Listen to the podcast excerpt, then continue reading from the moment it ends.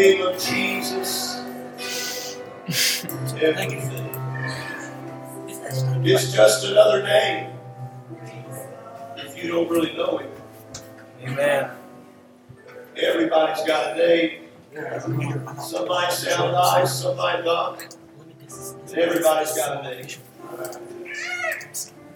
But when you begin to realize that the name of Jesus took your sins away, and the name of Jesus gave you eternal hope in God, and that the name of Jesus is there to give you power over your flesh and over an evil world and over every situation that you're walking through, Monkey. then the name of Jesus takes on extra worldly Here significance. right you. now. What? Here Amen. right now. If you don't know him, it's just another name. That's right, amen. But if you know him, it's the power of God and salvation. It is truly Do you believe Marshall? everything. Is Santa Claus? everything. I'm so glad I know him today. I'm so glad I know who Jesus is.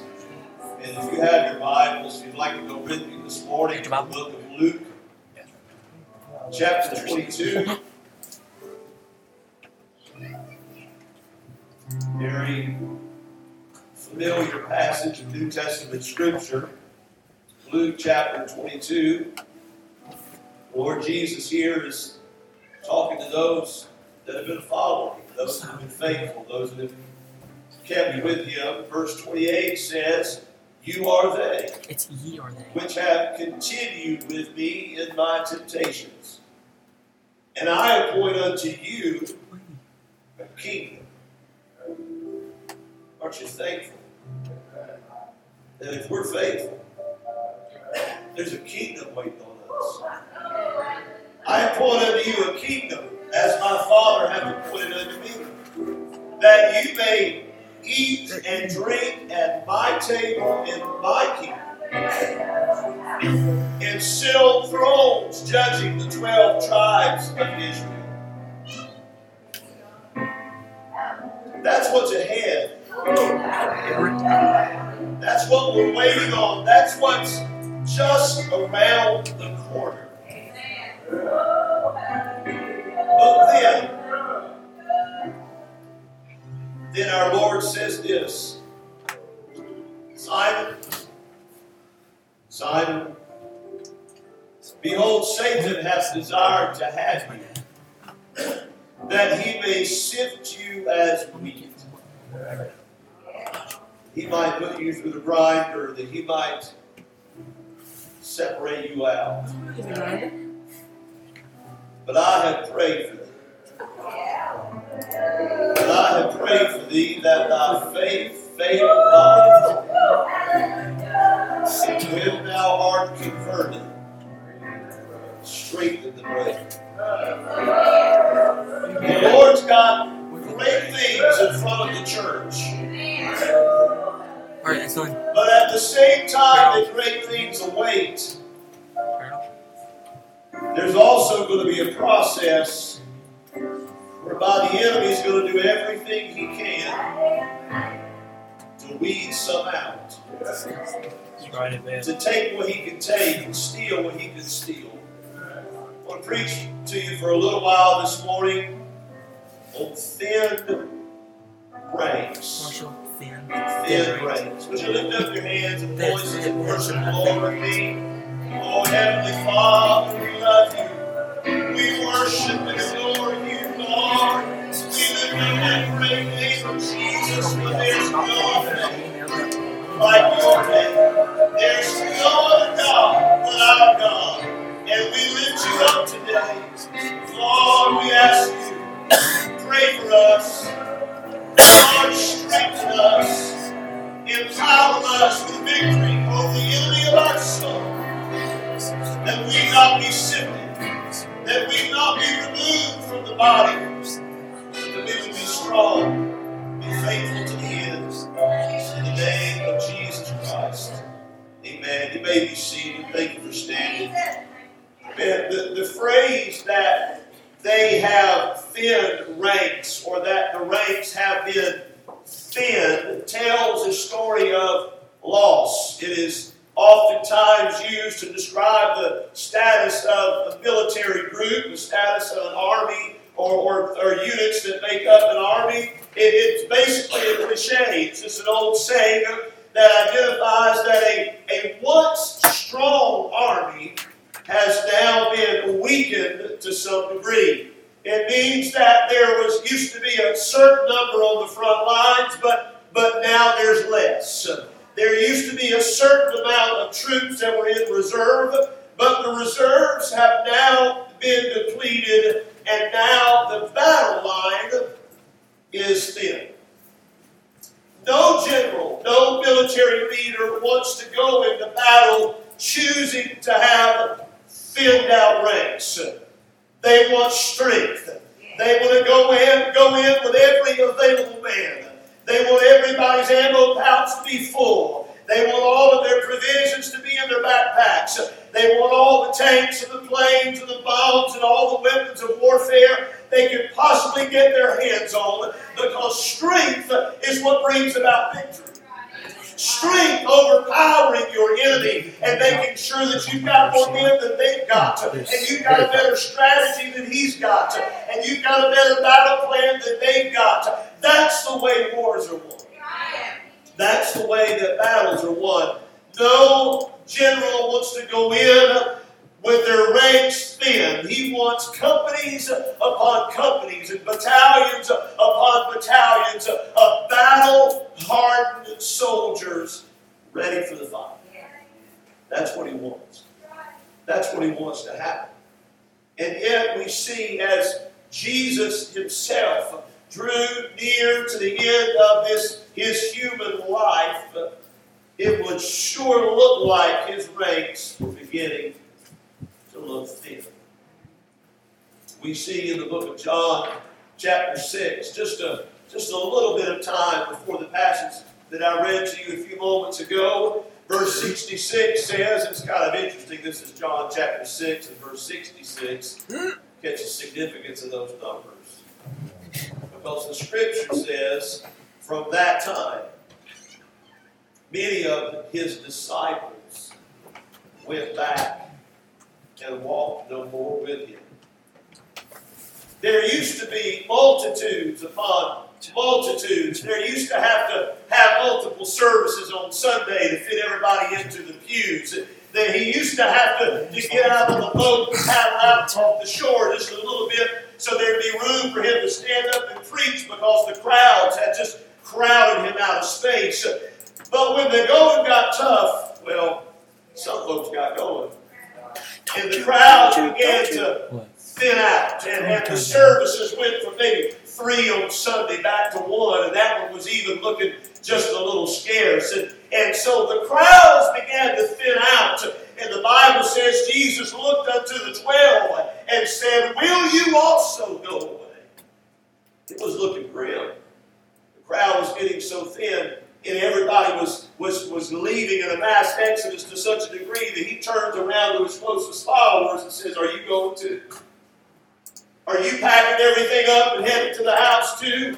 Then Simon Peter, the same one I spoke to you about a moment ago, answered him and said, Lord, to whom shall we go? Where are we going to go? Because you have the words. That's, that's usually where we like to shout. Maybe that surprises some of y'all. You know, that's usually where you like to shout. That's usually where you like to, to get excited and shout out some big hands or lift up some hands toward heaven and begin to God give God some worship and give God some praise. We like to get excited about Peter's boldness. But we already know in Scripture what's coming down Peter's road just a little while. I guess he answers no question. Where are we going to go? Because Peter goes away too. The ranks just keep on thinning. Peter's days of faithfulness were numbered, and his numbers was about up.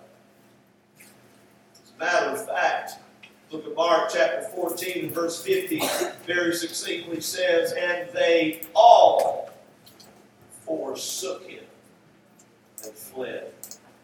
When the going got tough, everybody got going. How can this be? I mean, we, we know there was 12, and, and a lot of times we, we hold in on the 12, but there was a lot more than 12. There was 12, there was 70, and, and there were hundreds more, and it just kept getting thinner, and it just kept getting thinner. We get down to 12. We know that one of them's a traitor. We know that Judas is going to bail out and is going to forsake the Lord, but, but at least going into this thing, at least leading up to the passion of Christ, at least the other 11 are strong, right? We'd be wrong. Because in just a little while, the other 11 are gone too. Jesus is marching off to Calvary all by himself. Sure, we will see in Scripture that, that Peter and John would, would follow him somewhat, even though the rest of the others seemed to run off. But let's be honest, what kind of odds are those? I mean, we're trying to change the world here. We're trying to save the world. We're trying to turn generations and centuries of, of humanity away from sin and ungodliness and, even messed up with false religion and get everybody back to God in the Garden of Eden like it's supposed to be. What kind of odds is it that we've got two half hearted guys following Jesus to the cross? What kind of an army was that? It sure does seem like God always ends up a very small posse. Not an army at all. You couldn't even you couldn't even honor it by calling it that. Two men don't make up an army. Two men don't even make up a gang. Two men are just two guys following all this. The Apostle Paul tells people like you and I in the book of Second Thessalonians chapter 2 of course, we know these words are written to the church. They're written to people that have already repented of their sins and been baptized in Jesus' name and filled with the Holy Ghost. Verse 3 says, Let no man deceive you by any means. For that day shall not come. That last day is not going to come except there come a falling away first. that man of sin be revealed, the son of perdition before everything wraps up in this world, before God puts a bow on His great and mighty plan and brings judgment down to humanity, it says, before all of that takes place and God is finished, there's going to be a great falling away. Book of Timothy, 1 Timothy chapter 4, Paul, with the same message in mind, says in verse 1 Now the Spirit speaketh expressly that in the latter times, the last days, some shall depart from the faith, giving heed to seducing spirits and doctrines of devils, speaking lies and hypocrisy, and having their conscience seared with a hot iron.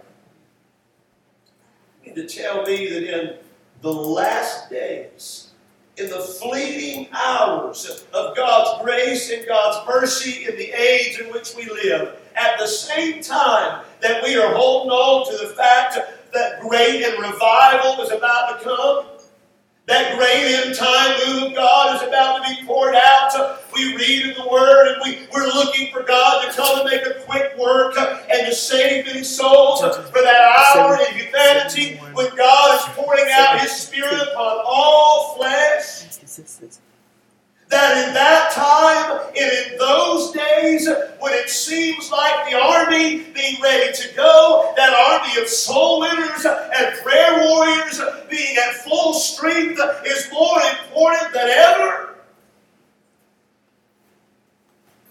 And the Lord prophesies through us and says, the ranks are going to be thin.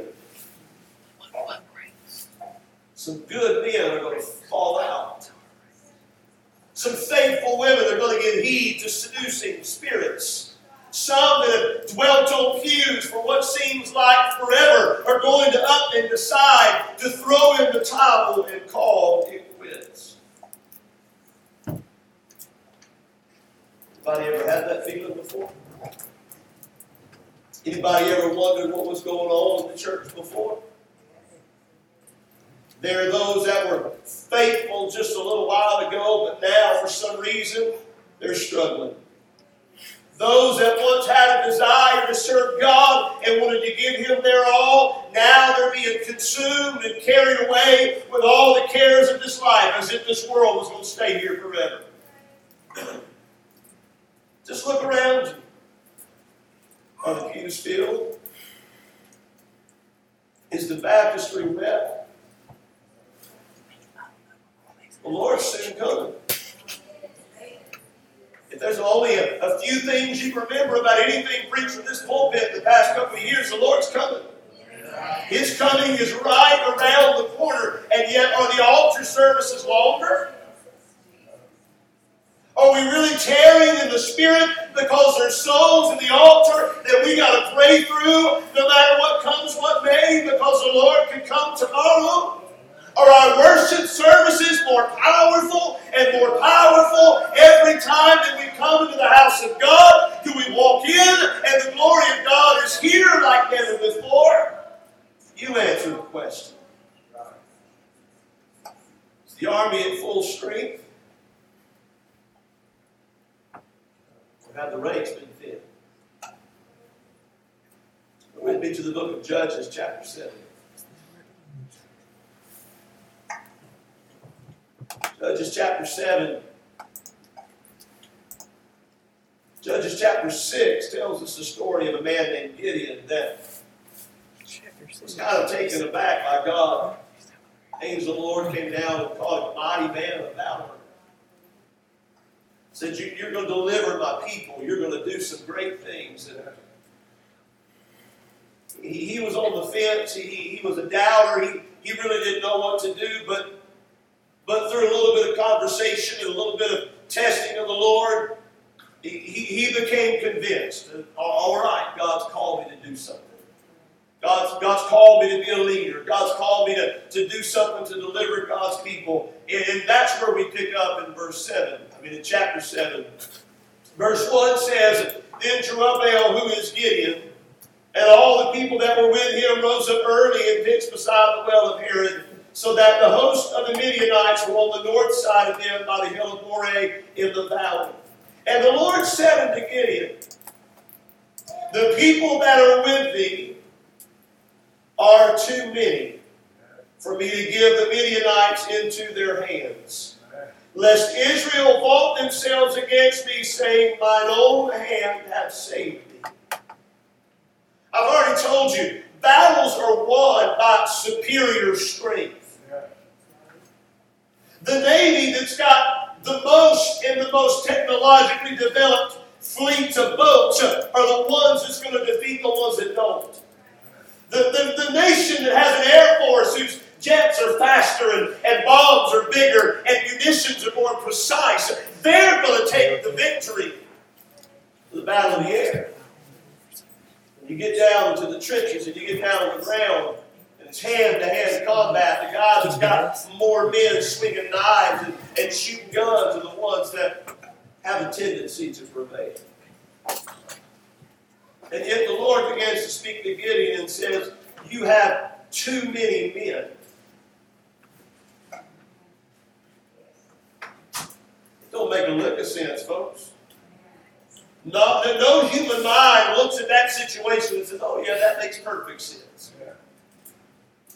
Uh, you can only imagine what's going through Gideon's head. The Lord's, I didn't hear right.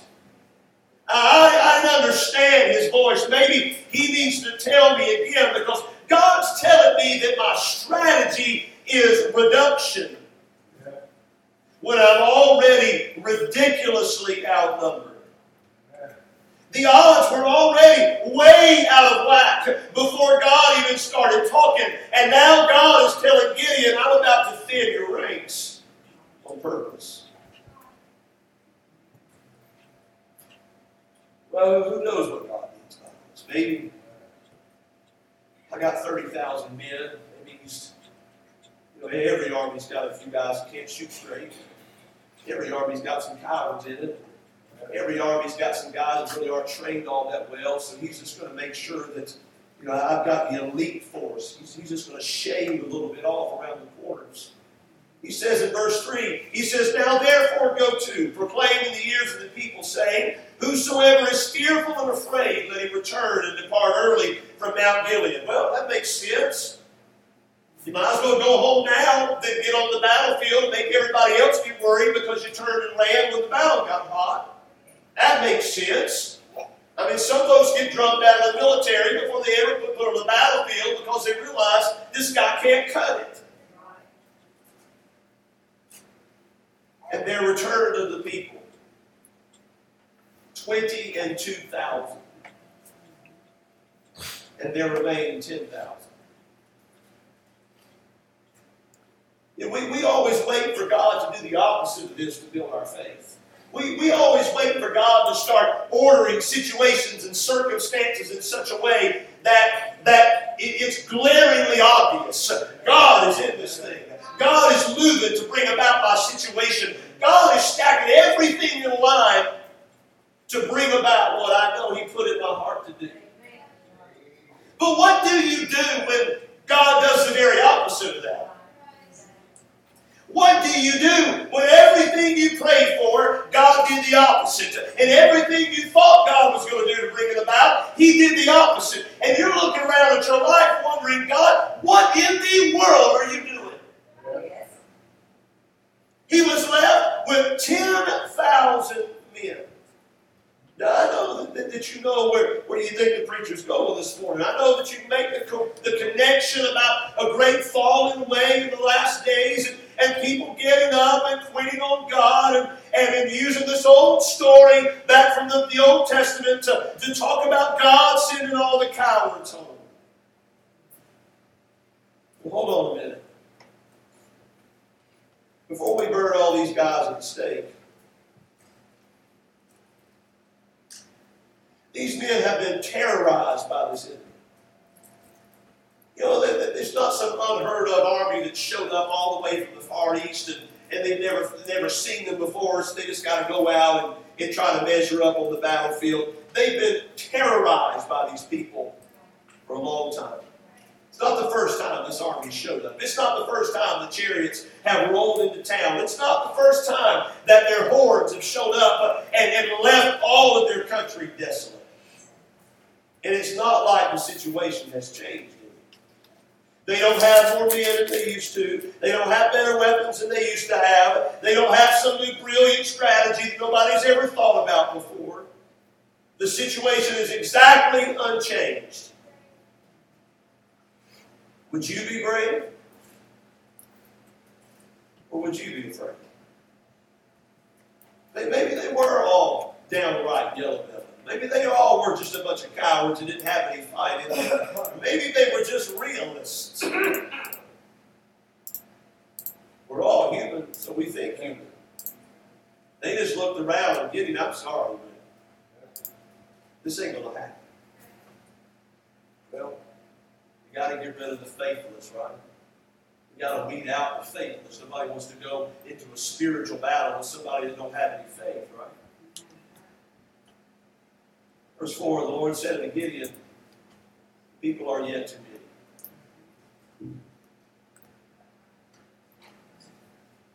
That's like whining about having too small a church building, and the next day the church building burns to the ground. That's about saying, Lord, I don't have enough classroom space, and then tomorrow you don't have any classrooms. It's about saying, Lord, I don't have enough money to give like I want to, or I don't have enough money to make ends meet in my own finances, tomorrow you get the pink slip. There are yet too many. Bring them down to the water, and I'll try them for thee there. It shall be that of whom I say unto thee, this shall go with thee, the same shall go with thee. And of whomsoever I say unto thee, this shall not go with thee, the same shall not go. What is the Lord saying? He said, I'll decide. Think you're going down there and you're going to watch them as they march and you're going to figure out the guys that are strong and weak. You're going to figure out those that are smart and dumb. You're going to figure out those that are faithful and those that are faithless. He said, You just get them down by the water and I'll tell you who goes. So he brought down the people under the water. And the Lord said to Gideon, Every one that lappeth of the water with his tongue, as a dog lappeth, him shalt thou set by himself Likewise, everyone that boweth down upon his knees to drink. The number of them that laughed, putting their hand to their mouth, were 300 men. But all the rest of the people bowed down upon their knees to drink water. And the Lord said unto Gideon, By the 300 men that laughed will I save you, and deliver the Midianites into thy hand. Let all the other people go elsewhere to this place. Gideon had no idea what was coming, but now the Lord spoke. Now, I, I don't know what messages you've heard over the years about why God chose this method. I, may even have preached one or two somewhere in my lifetime. I don't know. I, have heard all sorts of hypotheses about why God chose these men. I, I've heard that not bending down and, and keeping your head up where you can see was a sign of being alert and on the watch for their enemies. I've heard uh, that, that, that bringing their hands up to their mouth and lapping it out of their palms like a dog was a sign that, that they were fired up, that they didn't want to waste any time. They didn't want to slow down. They just wanted to get across that field and get to their enemies. And I've even read that those that got on their knees and bowed forward to get water out, to, to, to get water to drink, uh, were giving away that they were well practiced in worshiping idols. So they were certainly unfit to fight in God's army. What's the answer? I don't know. It could be one of these explanations. It could be all three of these plus a couple more put together. And I'm not throwing shade on anybody's message or anybody's idea. I don't really know why God chose to make that the thing that divided the men. But what if? What if it were none of these things? What if it had nothing to do with their courage? What if it had nothing to do with idolatry? What if it had nothing to do with having a fire in your belly to fight? What if there's no logical, human, explainable reason at all for why God chose to send all those guys It was easy to understand the first ones. They were scared. They, they were afraid they were going to run in battle. But why did God send all these other guys home?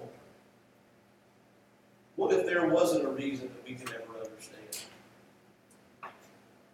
Now I'm going to preach to you just a little bit. There's some missing from our ranks today. We don't know the reason. We, we know somebody that, that chose worldliness over godliness, and, and we know somebody that walked away from God and, and back into sin, but what about the others? Do you have an explanation for them? Do you have an explanation as to why life has torn them away from us? Do you have an explanation for why they couldn't be here to fight in the battle, or they couldn't be here to see victory finally come. Because I'm going to be honest with you, there's times that it will seem like we need somebody the most, and they're not there. It seems like now's the time when I need to stand shoulder to shoulder with them on the battlefield, but they're not there anymore. It sure seems there's times when we need the voices of the elders more than ever that their voices fall suddenly silent. Sometimes it seems when somebody is right on the cusp of a miracle, that the rug gets snatched out from under them. And in a moment, they're gone. Well, it all made sense when the cowards went home. Maybe Gideon knew, but the scripture don't give us any insight to that at all. Maybe Gideon looked around and go, God, what did that have to do with anything? What difference does it make how they drink water? I need men that can swing a sword. I need men that can throw spears. I need men that can hold up a shield. I need men that can go and take cities. What difference does it make how they took a drink from the creek bed? Maybe you never knew.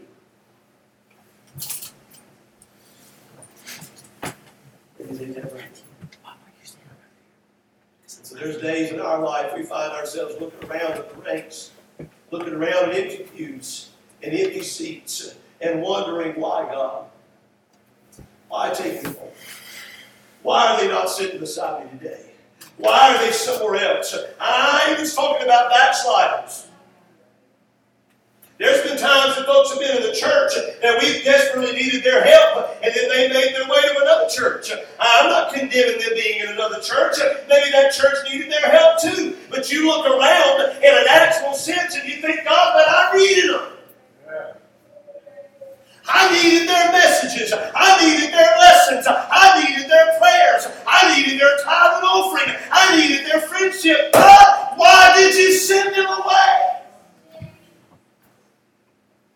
There's times that God will not answer and never tell you why they're not here.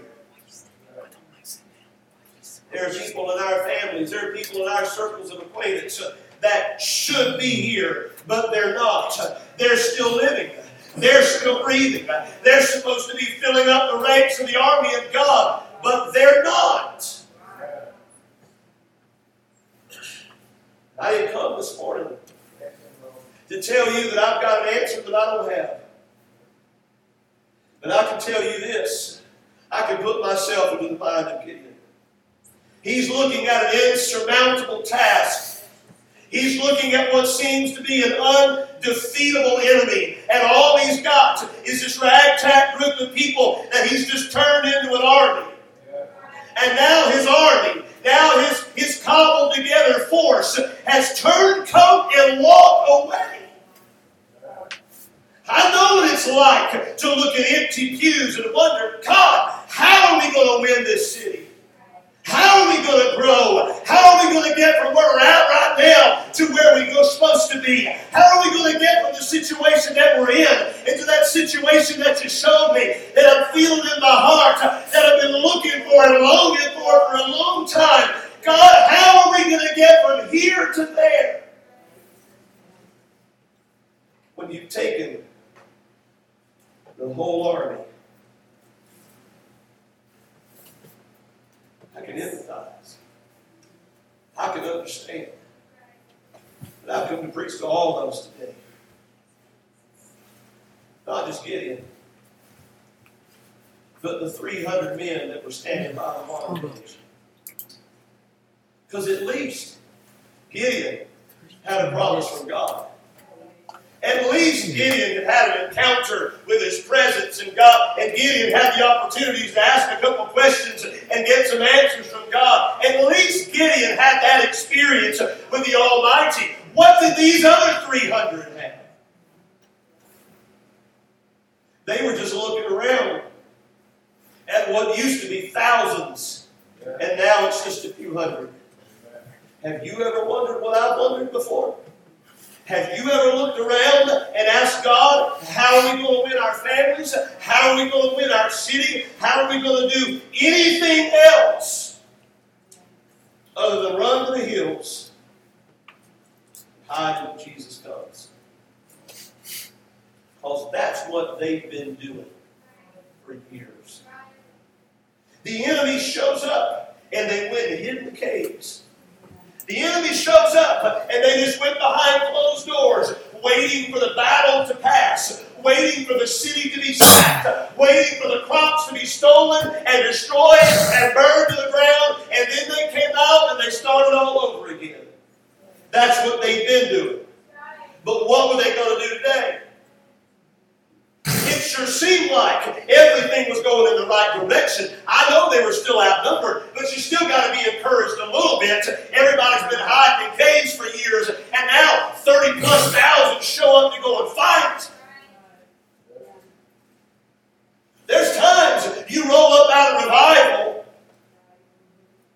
and you're thinking, God, we're going to do this thing. God, we're going to take this city. God, we're going, we're going to fill up this church by the 4th of July. We ain't going to have room to sit.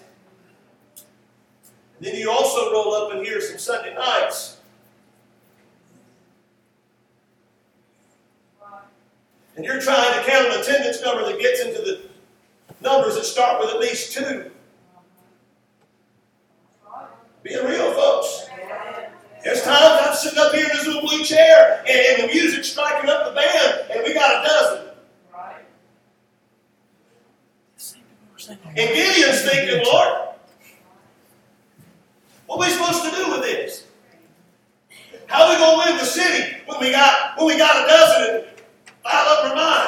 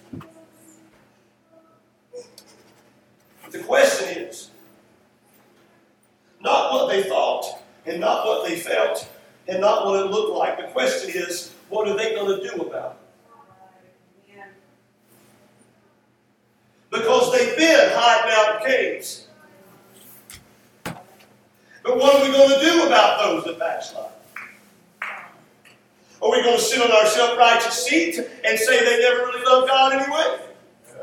Are we just going to run back off to the cave and say they just fell down in their struggle? Are we just going to write them off as casualties and say they never really had it in them to go out and fight anyway?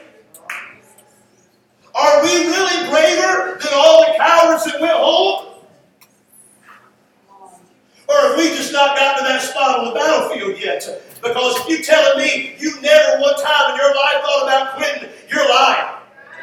If you're telling me you never got scared and you never doubted God and you never wondered what the world He was doing, you're not telling the truth. Because I'm telling you, all 32,000 of those men were worried. Yes. Are we really better soldiers than those that have been over to drink? I watch people in my life. I watch people fall out. I watch people fall away from God. And I look at them and I think, God, they were better than me. They were stronger than me. They prayed more than I did. They stuck with you more faithfully than what I have. God, you used them so much more. Are we really better than them? Or are we simply living in the grace and the mercy of God? And we like to think sometimes because people that here, oh, here's all these reasons why God chose me. But we got to come to that realization that you're not going to know why God chose you because the only reason He chose you is because He loves you and you can't fully grasp it. We got to stop thinking, I got picked out of this situation because I was better than everybody. You weren't better than everybody else. Every last one of us were sinners on our way to a devil's hell. And the only reason you're sitting and living and breathing in the house of God today is because of God's grace His mercy. Amen. I don't know why God chose those 300 men. I just know He chose them. But do we not serve a God that is able? Do we not serve a God that can raise the dead? Do we not serve a God that can heal the wounded? Do we not serve a God that can do anything? Amen. Do we believe it or not? What is our response? For the faithful are gone. Well, they didn't fail God, they just got ripped out of this world. Do we just sit down and give up? Do we just stop walking? Do we just go back to the cave and wait until Jesus comes? I'm not making light of sorrow and struggle, but the question is do we just give in? Do we just throw in the towel, or do we keep put, keep putting one foot in front of the other? Keep going back to the prayer closet. Keep cracking open the Bible every morning. Keep making our way to the house of God when we don't feel like it, when not one bit of our flesh wants to, when we don't even understand why we're going. And if God's ever going to touch us again, we still go because we know God's faithful. Amen. What is our response when we feel like we need an army and all we see is a platoon? What is our response when we feel like we need a new building, but we're still sitting in the old one? What is our response when we feel like we need a dozen teachers, but we're sitting here with just a handful? How do we respond when we're trying to, to have revival by all the things that the world says we need to have revival, and we look around and we don't have any of those things? So, what did they do? When all they had was an impossible situation and a guy on the hillside saying, Are you going to leave me too?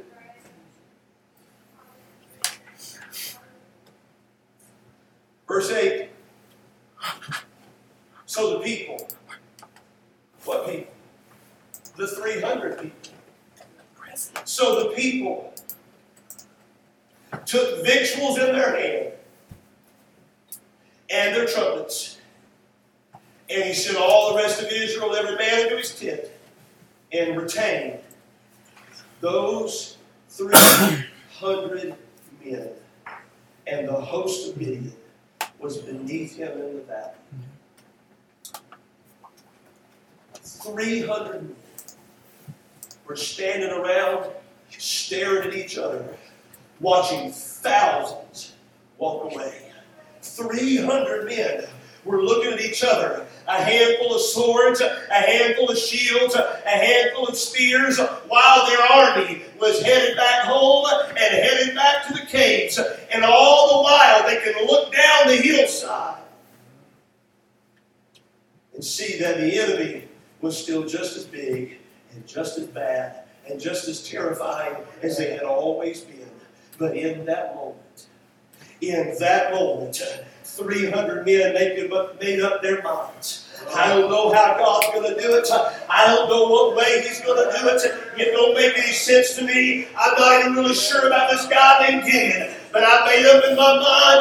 I'm packing a lunch. I'm grabbing my trumpet, and I'm heading for the battlefield.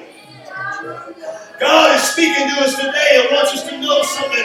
We don't have to have a church of 300 to do a great work. We don't have to start out with full pews to fill up pews. Come on, somebody. I know it's hard. I know it doesn't make any sense to us. I know it hurts. But God's telling us today, pack yourself a lunch, grab your trumpet, and let's go. There's still work to be done. Our God's still coming, and there's still a lost world to save. I can't go back to the caves. I've got an enemy to face until Jesus makes a way.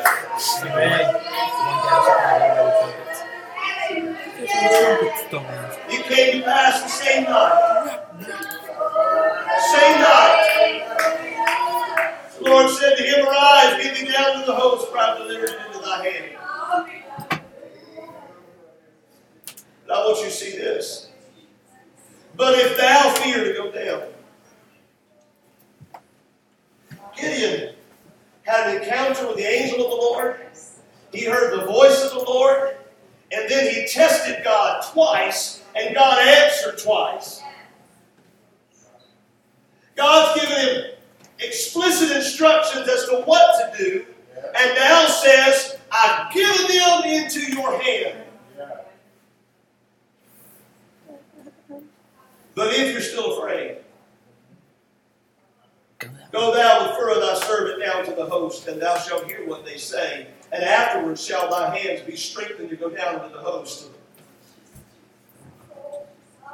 It would have been more encouraging for the troops for Gideon to say, Oh, God's got this.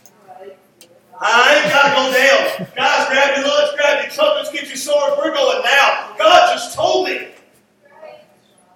He's delivered the enemy into my hands. That ain't what he did. He went down there.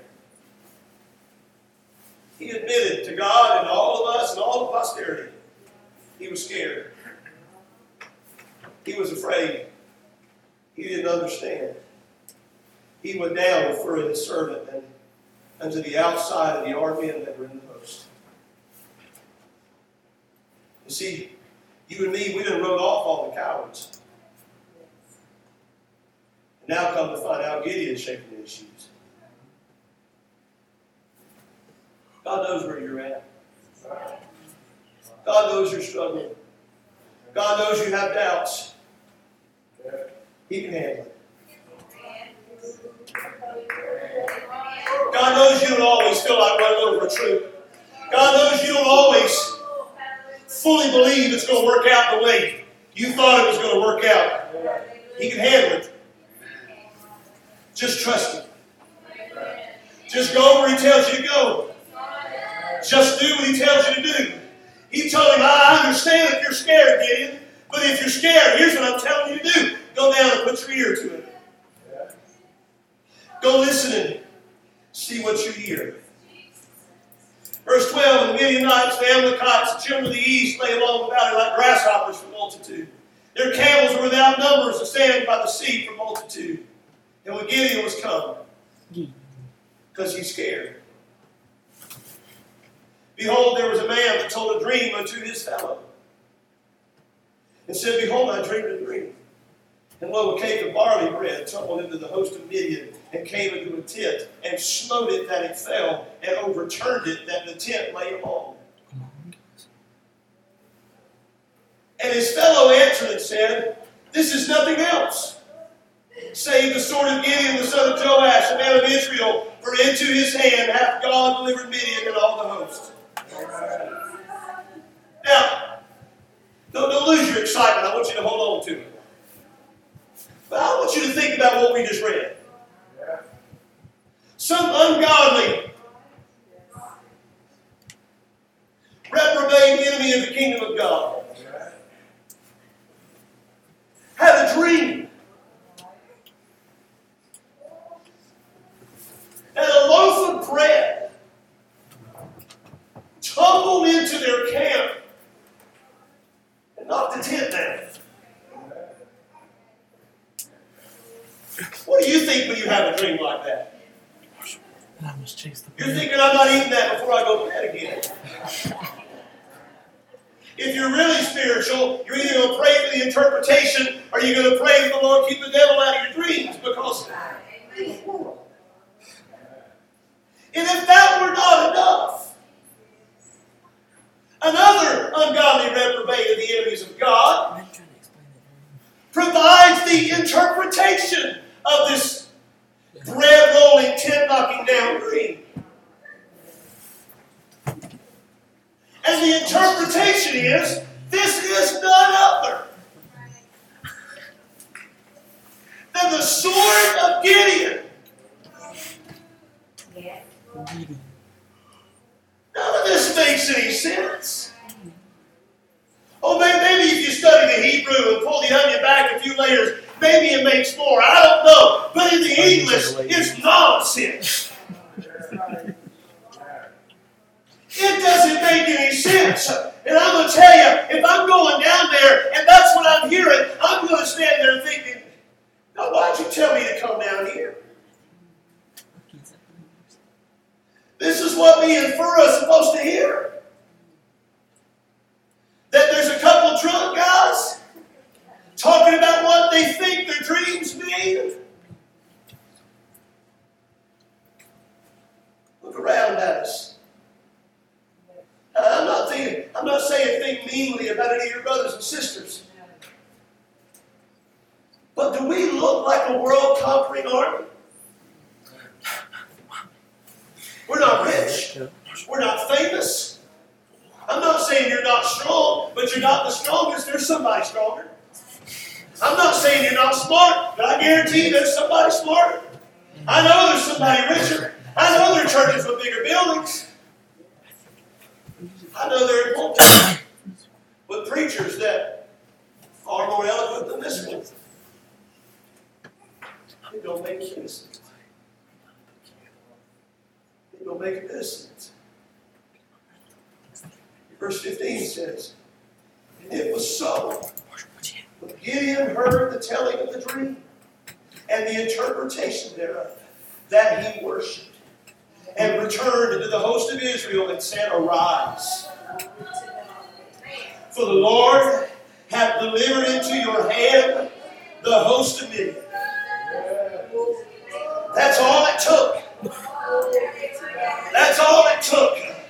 One half buried down in the middle of nonsense kernel of revelation for a man of God. It said, God told me that He delivered them into our hands, and I heard it out of their own mouth.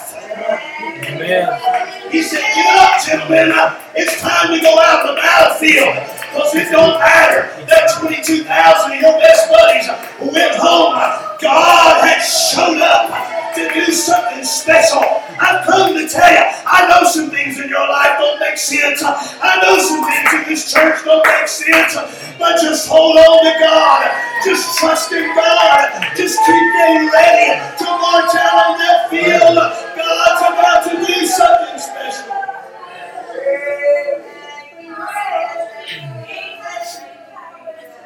Pay attention, boys. Verse 16. He divided the 300 men into companies. I'm going to spread them out, make them more bigger.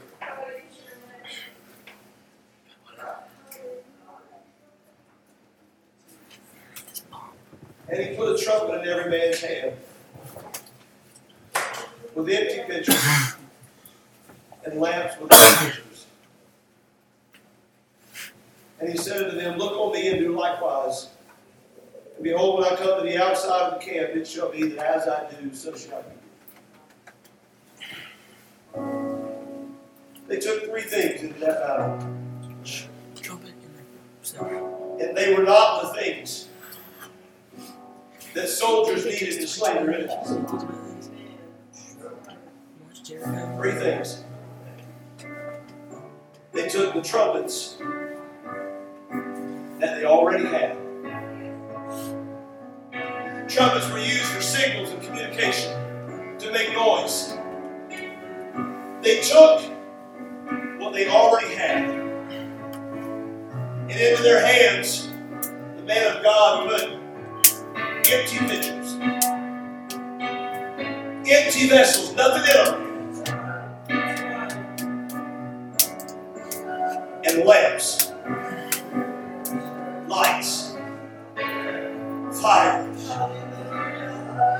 all they took. You want to know what we need to win this city? What we've already got? Empty vessels and the fire of the Holy Ghost. If you'll take what God's put in your life,